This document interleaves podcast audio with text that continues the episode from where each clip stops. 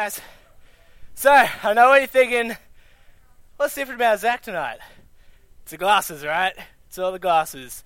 I um, I usually use glasses to read, but last time I preached, I was trying to read and I couldn't read. I was like squinting. It looked like I was angry, but I'm not angry. So I'm wearing glasses tonight, and also, oh got this rock. It's actually really heavy. It doesn't look heavy, but it's actually really heavy, and my arms are so sore now. Let me explain. Have you guys ever, you know, flicked open the Bible and just, whew, and just read something really weird? Like, check out this verse up here. Let me read it. So, if a man has a stubborn and rebellious son or daughter who does not obey his father and mother, and just skip down, then all the men of his town shall stone him to death. Now, like you open that and go, whoa that's probably everyone in this room. So, that's why I bought this big rock. Um, hands up if, like, you reckon you've been a bit rebellious this week. All right, up you get. Let's go. Let's get this over and done with. Come on, let's go. But no, not really. Stay there. I'm not really going to kill you. But there's just a bit of hush, guys. Bit of hush. There's tons of stuff like this in the Old Testament, guys. There's tons of stuff like this in the Old Testament. There are laws in the Bible that you, know say you can't eat bacon or you can't wear clothes made of you know uh, clothes that are made of more than one material. And um, there's another place that says you have to put fortune tellers and psychics to death. Now I'm guessing none of you guys have done that lately. Am I right? Now, not only that, but you've got, say, you've got God saying that if we don't obey the law in the Old Testament, then we'll be put to death. That's pretty hectic. Now, they're hard rules to keep, and I'm sure none of us have even tried to keep those laws. But there are even harder ones. One of them is probably one of the most famous love the Lord your God with all your heart, with all your soul, and with all your strength. Now, it might not sound like it, but that's hard. That's really hard. And for so long, that's what God's people had to do. They struggled and suffered their whole lives trying to obey the law and be good enough to be saved. But last week, we saw that we don't have to obey the law or do things to be saved. You know, we don't have to be, try to be good to be saved. But what? So, so for centuries, God was getting us to suffer under the massive burden of the law, and all of a sudden He just changes His mind, and we don't have to try to be good anymore to be saved. It it kind of sounds like me when I'm playing The Sims and I make like a pool, but I don't. I put someone in it, but I don't make a ladder so they can get out, and they're just kind of like kind of drowning, semi drowning, semi swimming. I'm just laughing, and it's pretty fun. It's like that's pretty messed up. I'll admit it. But what's different between that and what God was doing? Is God just some cruel guy who likes to watch us suffer and struggle as we try and fail to obey the law? Or is he just some idiot who realized that it was too hard and then changed his mind to an easy way. This passage is going to help us figure out what's going on.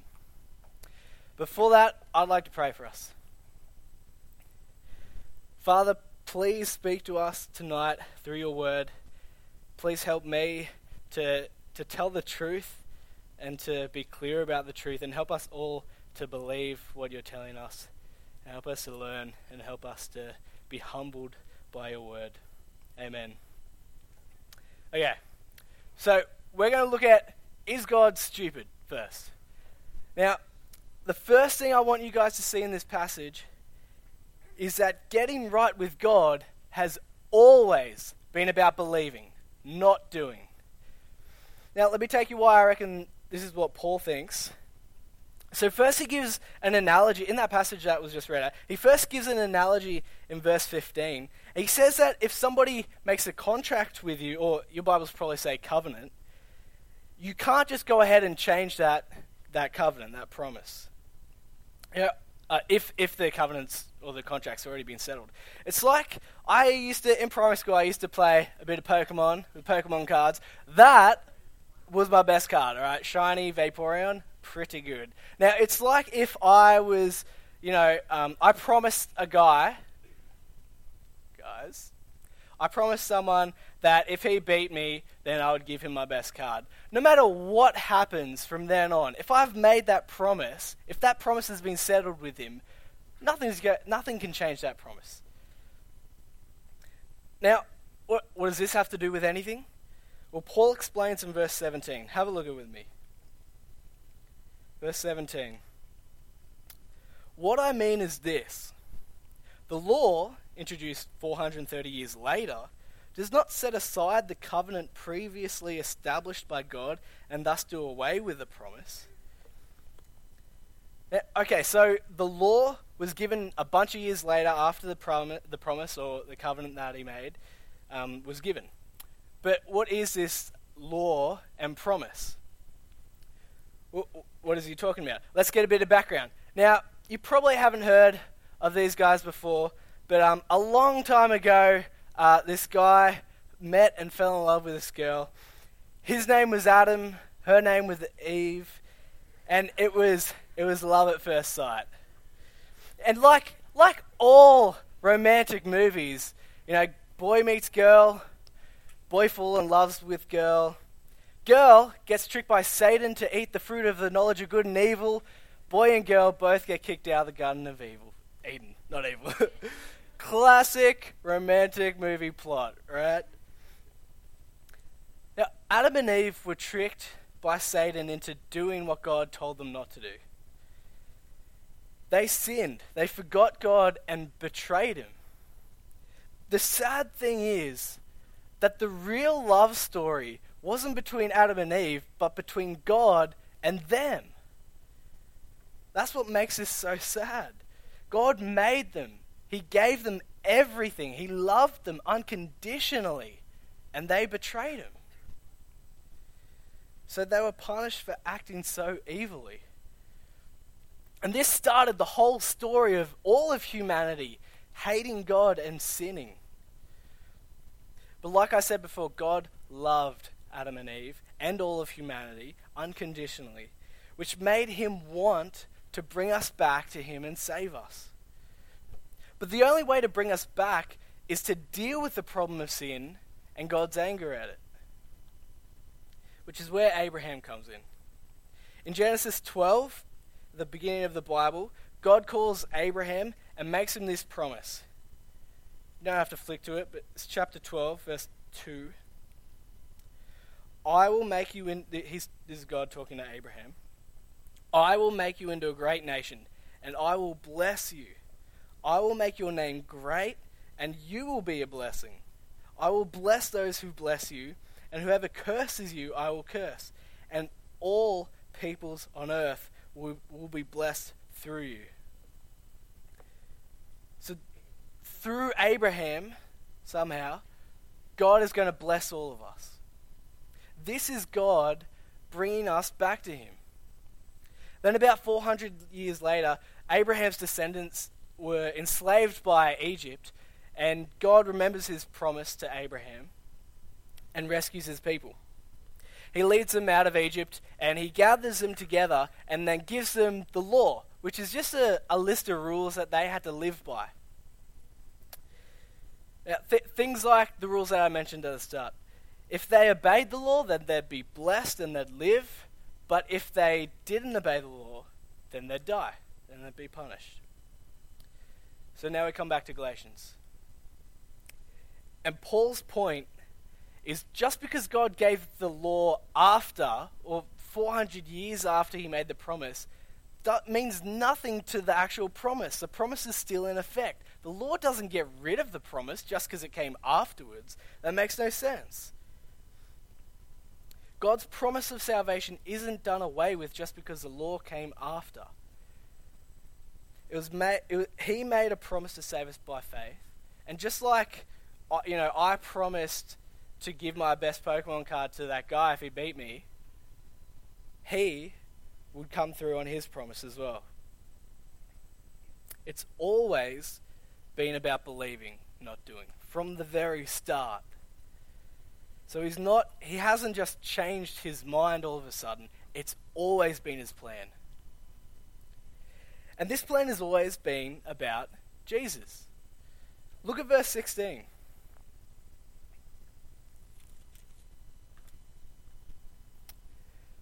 The promises were spoken to Abraham and to his seed. Scripture does not say, and to seeds, meaning many people, but and your seed, meaning one person who is Christ. Now, God, this is mind blowing, right? God also was promising that promise to Jesus all the way back then. From the first promise to Abraham, God already planned that the blessing would ultimately come through Jesus. Jesus was always the high point, always a final destination for God. He was always aiming towards Him. There was never a time when God wasn't heading to that point. The law wasn't a distraction or a detour or a mistake, it was all part of His plan. God's not stupid because there was always the way to be right with Him.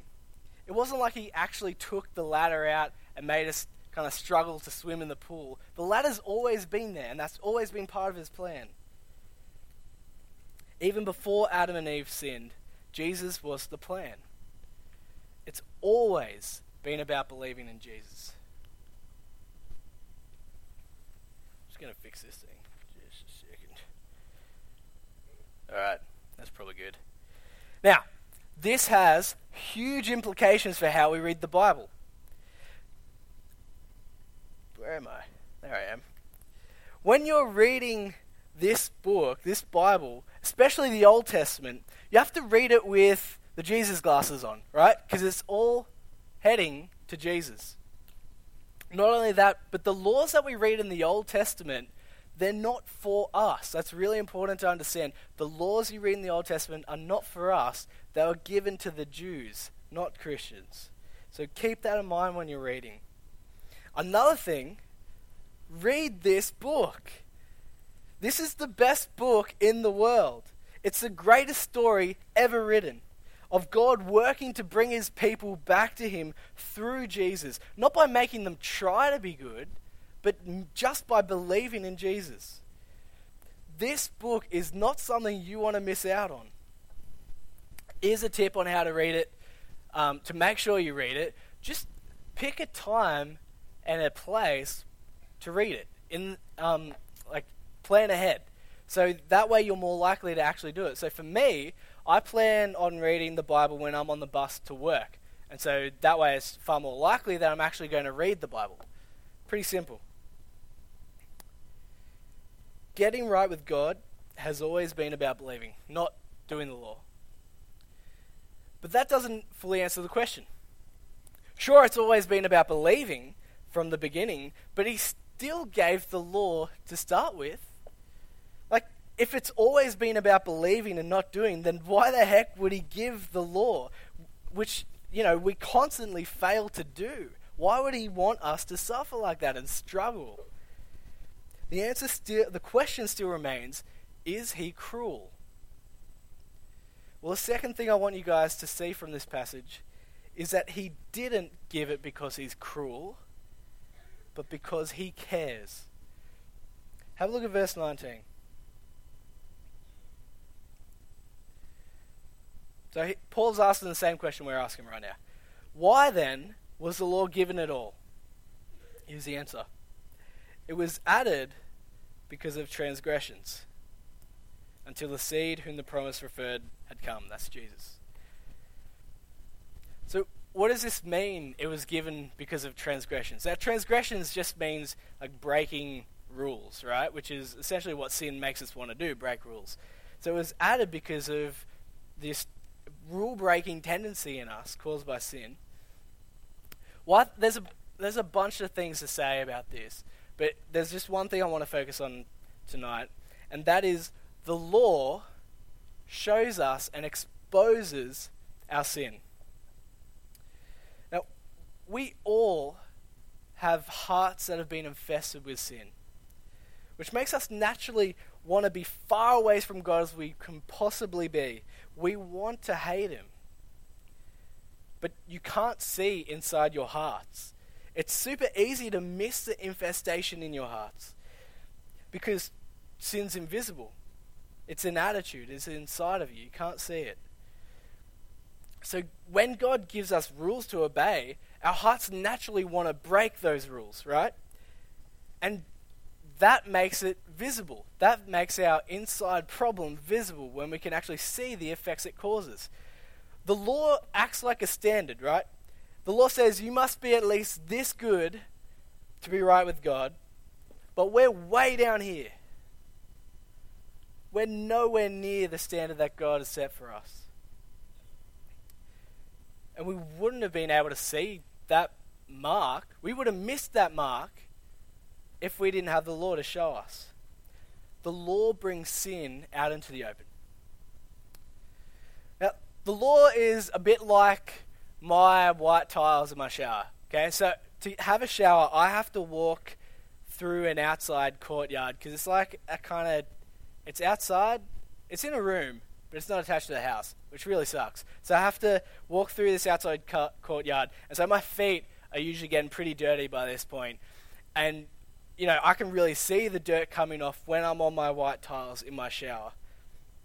They expose the dirt on my feet and God's law expo- exposes the dirt in us. And we need to know that. If we didn't know that we had a problem with sin, then we wouldn't know we have a problem with God, and we wouldn't know that we deserve punishment, and we wouldn't know how to escape from that punishment. If I didn't you know, know that I had dirt on my feet, I wouldn't try to wash it off because I wouldn't know about it. But God cares about you, and He gave us the law to show you guys that you have this massive problem. He gave the law because He cares about you, not because He wants to see you suffer.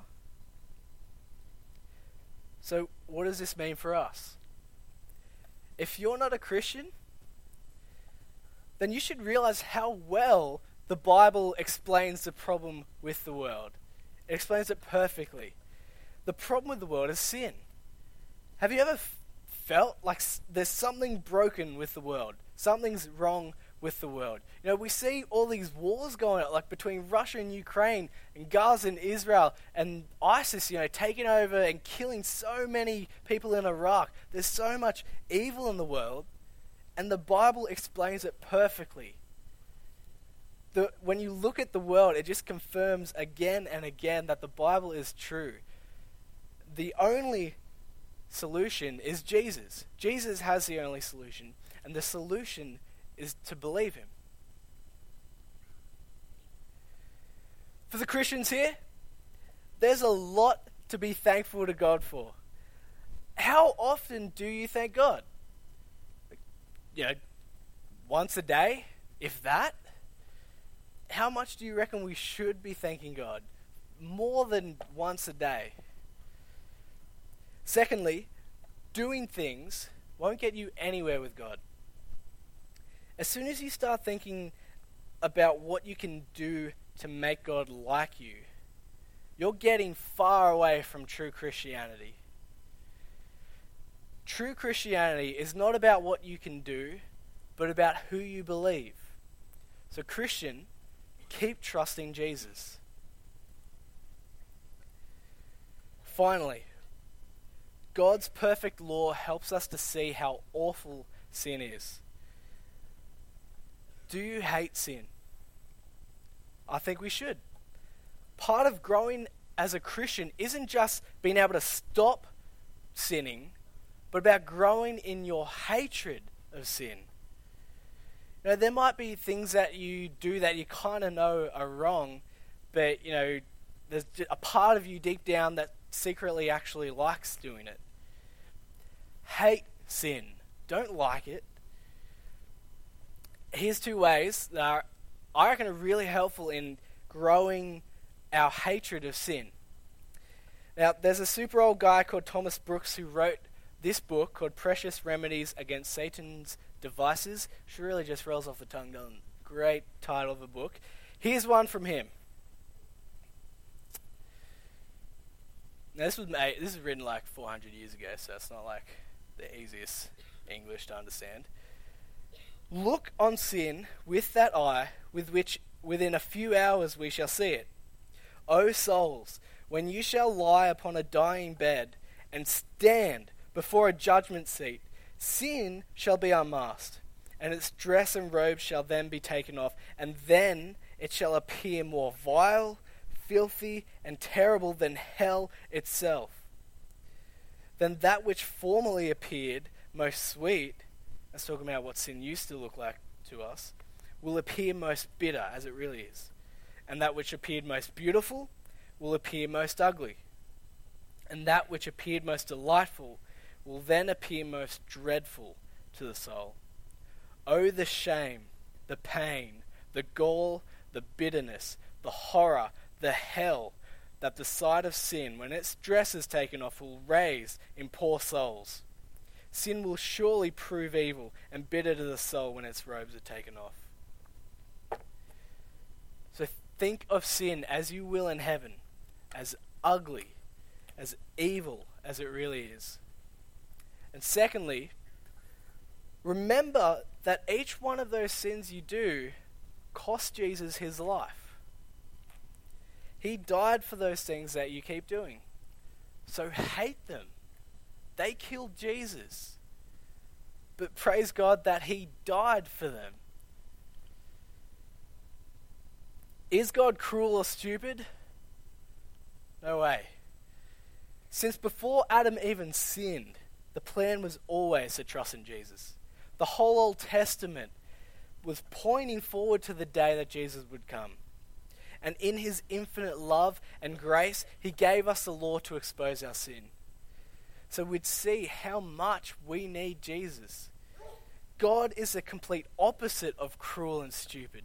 He's the most caring and infinitely smart person you can you would ever find. Let's pray. Father, we just want to thank you so much for how much you care for us and how much you love us. Because we we don't deserve it one bit. Like there's nothing we can do to make you love us. But for some reason, because you're just a loving God, you love us regardless, unconditionally. And we ask that you help us to, to see our sin for what it really is. And to remember always that this has always been your plan. Jesus is the ultimate plan and your only plan for us. Please help us to remember that to praise you for Jesus. Amen.